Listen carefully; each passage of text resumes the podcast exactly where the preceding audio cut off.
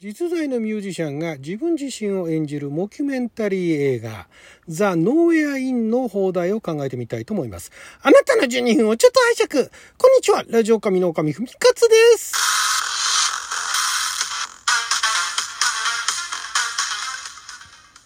今日は2021年9月3日金曜日六曜先負先負けでございます。毎週金曜日は日本で公開されるかどうかわからない公開されないかもしれない洋画の放題を勝手に考える洋画の放題考えますをお届けしておりますけれども今回放題を考える作品は、えー、今年の9月17日ですねに公開予定もうサンダンス映画祭では、えー、去年の1月には公開されてたそうなんですけども、結構間が空きましたが今年の9月にアメリカで公開予定のザ・ノーウェア・インというこれがですねモキュメンタリー、えー、あるいは何でしたっけね。モキュメンタリー言い方違いますけどまあ言うなればそのフェイクドキュメンタリーですね。ドキュメンタリーっぽく撮ってんだけども、えーまあ、いわゆるその実際のリアルなドキュメンタリーではないよと。いう、えー、モキュメンタリーなサイコロジカルスリラースリラーコメディっていうね、えー、すごいあの何て言うんでしょう。ジャンルっていうかま、そんな映画映画ですっていうふうに紹介されてるんですけれどもこれがですね日本でももう来日したことがある何回も来日されてるミュージシャンなのでご存知の方はご存知、えー、セイント・ヴィンセントさんですね。セイント・ヴィンセントさんっていうのはセイント・ヴィンセントという、えー、名前で、えー、アーティスト活動をやってるけれども実際歌ってる人はあまあシンガーソングライターでね実際あの歌ってる人はアニー・エリン・クラークさんって方なんですね。アニー・エリン・クラークさんがそのミュージシャンとしての名義がセイント・ヴィンセントっていうねまあだから何でしょうトミー・フェブラリーみたいなもんですか？ちょっとちょっと古いですか？これ例え。まあそんな感じなんですけれどもその、えー、アニー・エリン・クラークさんとあとねほとんど出てる方たちが実名で自分自身の名前で出てると。でこのアニー・クラークさんが、まあ、セント・ヴィンセントとして、で、そのドキュメンタリー、自分のその音楽活動のそのドキュメンタリーを撮ってもらおうということで、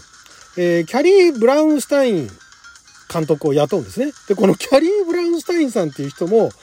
えー、実際にいらっしゃる方で、実際にいらっしゃるというか、この方は、えー、ミュージシャンでもあり、女優でもあり、脚本家でもあり、えー、監督もやられるコメディエンだという、まあ、この方も多彩な方なんですけれども、まあ、このキャリー・ブラウンスタインさんを監督に据えて、私のドキュメンタリー、音楽のね、音楽活動のドキュメンタリー撮ってよということで、で、雇うんですけれども、実際撮っていくとなんかとんでもないなんかあの、なんていうんですかね、実態っていうか活動っていうか、だからドキュメンタリーをね、なんとか撮ろうとするんですけども、これ本当撮っていいの？みたいな感じに、そのキャリーさんも悩みながらもやってるっていうところも撮られてるんですよね。だから予告のところでは、ドキュメンタリー映画の体なんだけれども、監督もバンバン出てるんですね。監督がだからカメラ抱えて撮ってたりするんだけど、これ大丈夫？撮って大丈夫？みたいなのやってるっていう、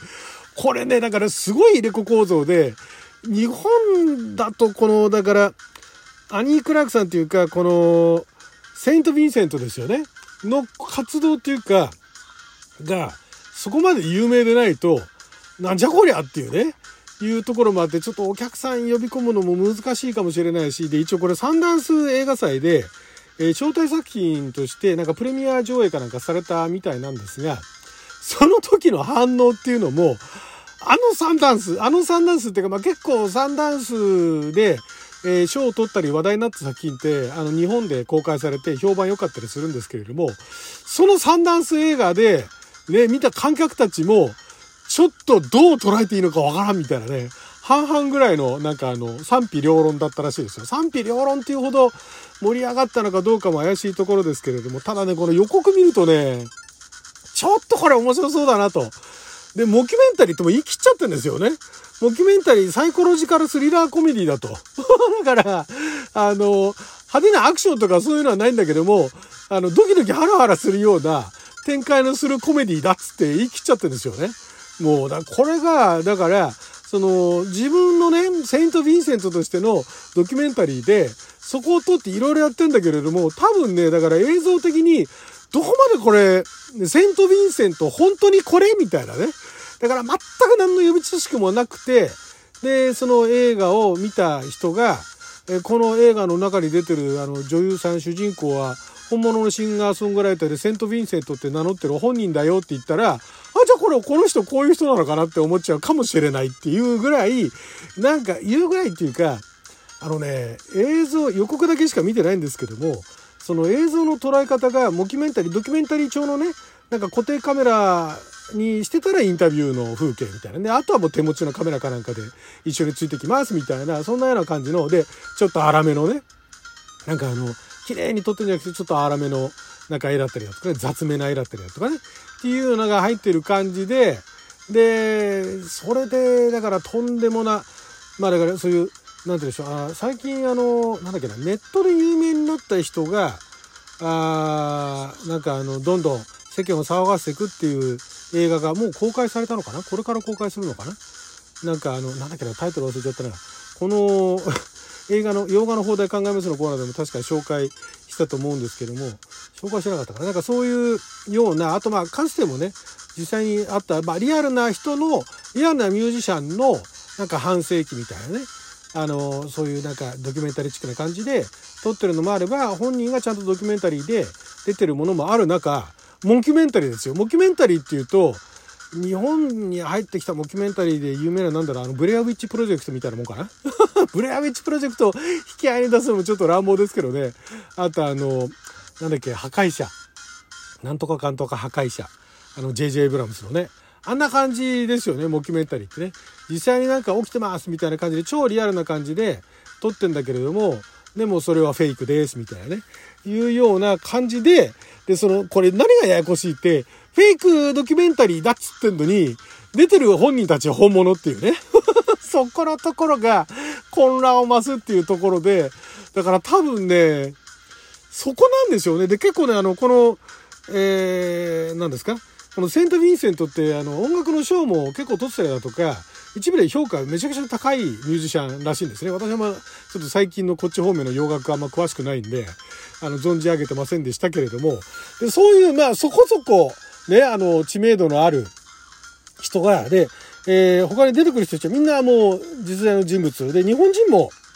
あの、日本のシンガーソングライターでセント・ヴィンセントに関わってる、えー、安田東子さんって方いらっしゃるんですけど、その方も出られるんですね。安田東子さんとして。でも、フェイクドキュメンタリーっていう。だから、えっ、ー、と、脚本一応あって、脚本がこのセント・ヴィンセントのアニー・クラークさんと、その、えー、ドキュメンタリー映画を撮るってあの雇われたキャリー・ブラウンスタインさんの、えー、脚本っていう体なんですね。で、プロデュースもやってるんですけども、だから、即興なのかなっていう、ある程度の筋決めてて、インプロビゼーションなのかなっていう気もするんですけれども、ただなんかその予告編の切り取り方がうまいのかなんかわかんないですけど、すごい面白そうなんですよね。なんかとんでもなミュージシャンの裏側を暴くみたいなね。で、よくそういうあのスキャンダルみたいなものを、過去のスキャンダルみたいなものを、なんかあのリアルな感じで、今ね、映画化してるものって結構あると思うんですけども、本人がやってるっていうね。そこが面白いよね。本人が、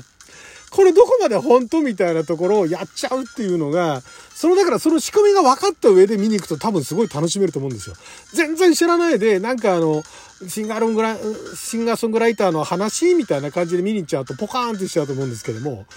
これね、あ、なるほど、そういう作り方があったかと思って、すごいなんかちょっと気になる作品ではあるんですが、さあじゃあこれ日本で公開された時、ノーウェアインってまんまになっちゃうのは目に見えてるんですけども、このザ・ノーウェア・イン。ノーウェアってのはどこでもないっていうね。どこでもない、あるいはどこにもない。 Inn っていうのは宿屋ですよね。あの、東横インとかあるじゃないですか。あの inn ですよね。えー、ホテルとは違う。ホテルっていうのと inn っていうのと、成り立ちが違ったのかな。 Inn ってもともとだから宿屋なんですよね。で、別にあの、ホテルの安い版が inn とは限らないですよ。 Inn でも高級な inn があるし、ホテルでも安いホテルがあるから、その値段で分けてるっていうんじゃなくて、まあだから、その本当に宿屋感っていうんですか、あの、その、宿泊所ですよね。えー、なんか旅をしてる人たちが合間にその、えー、休む場所みたいな宿泊所っていうようなまあそういう inn っていう、だからホテルっていうなんかどっかのチェーンがなんか経営してるようなね、どっかのなんかすごい大手が経営してるようなっていうよりかは、もうその誰も彼もが休める場所っていうところ、どこにもない休める場所っていうね。そんなインどこにもない。どこにもないはずのインなのに、みたいなね。っていう、その意味合いだと思うんですよ。だから、みんなが泊まりに来てるっていう。でもそれはどこにもない。どこにもない、今まで、今までこんなものなかったっていう意味合いも含まれてるでしょうし、そんなの実際ねえんだよっていうね。だからこれ、どこにもない宿泊所のお話ししますっていうね、いうところでモキュメンタリーをやってるっていう感じもして、このなんかタイトルもなんかすごい舐めた感じがして面白そうなんですけども、ノーウェアインね、えー、どこ、どこにもない宿。もうダイレクトにね、その宿どこにもありません。まあでもちょっとそこまで長くするような作品でもない感じなんですけど、どこにもない宿。ね、どこでもない宿でもいいんですけども、どこにもない宿。うん、どこにもない宿あたりは、どこにもないとどこでもないとね、微妙にニュアンス違いますからね。その印象のね、その言葉から受ける印象もちょっと微妙にニュアンスが違うんで、個人的にはどこにもない宿。ね。宿で終わるんですよ。宿屋でもないんですよ。ホテルでもないんですよ。どこにもない宿。で、どこにもない宿で、このポスターだったら、ちょっとなんか 客の寄せ具合はただでさえね、有名な人、ほとんどもう一部のね、音楽好きの人じゃないと知らない人しか出てないのにね、ちょっと呼び出すの難しそうですけども、まあ、ノーウェアインどこにもない宿でもいいですけどね、副題っぽくね、書いちゃうって、どこにもない inn みたいなね。アウトなのにインみたいな。そんな、そんな邦題でも、もういっそのことを、アウトの、とってもアウトな inn みたいなね。そんな感じでもいいかもしれないですけどもね。そこまで行くともう完全にこれコメディだなって分かっちゃうかもしれないですけどね。はい、ということで、えー、そんな感じでね、12分間の貴重なお時間いただきありがとうございました。それじゃあまた。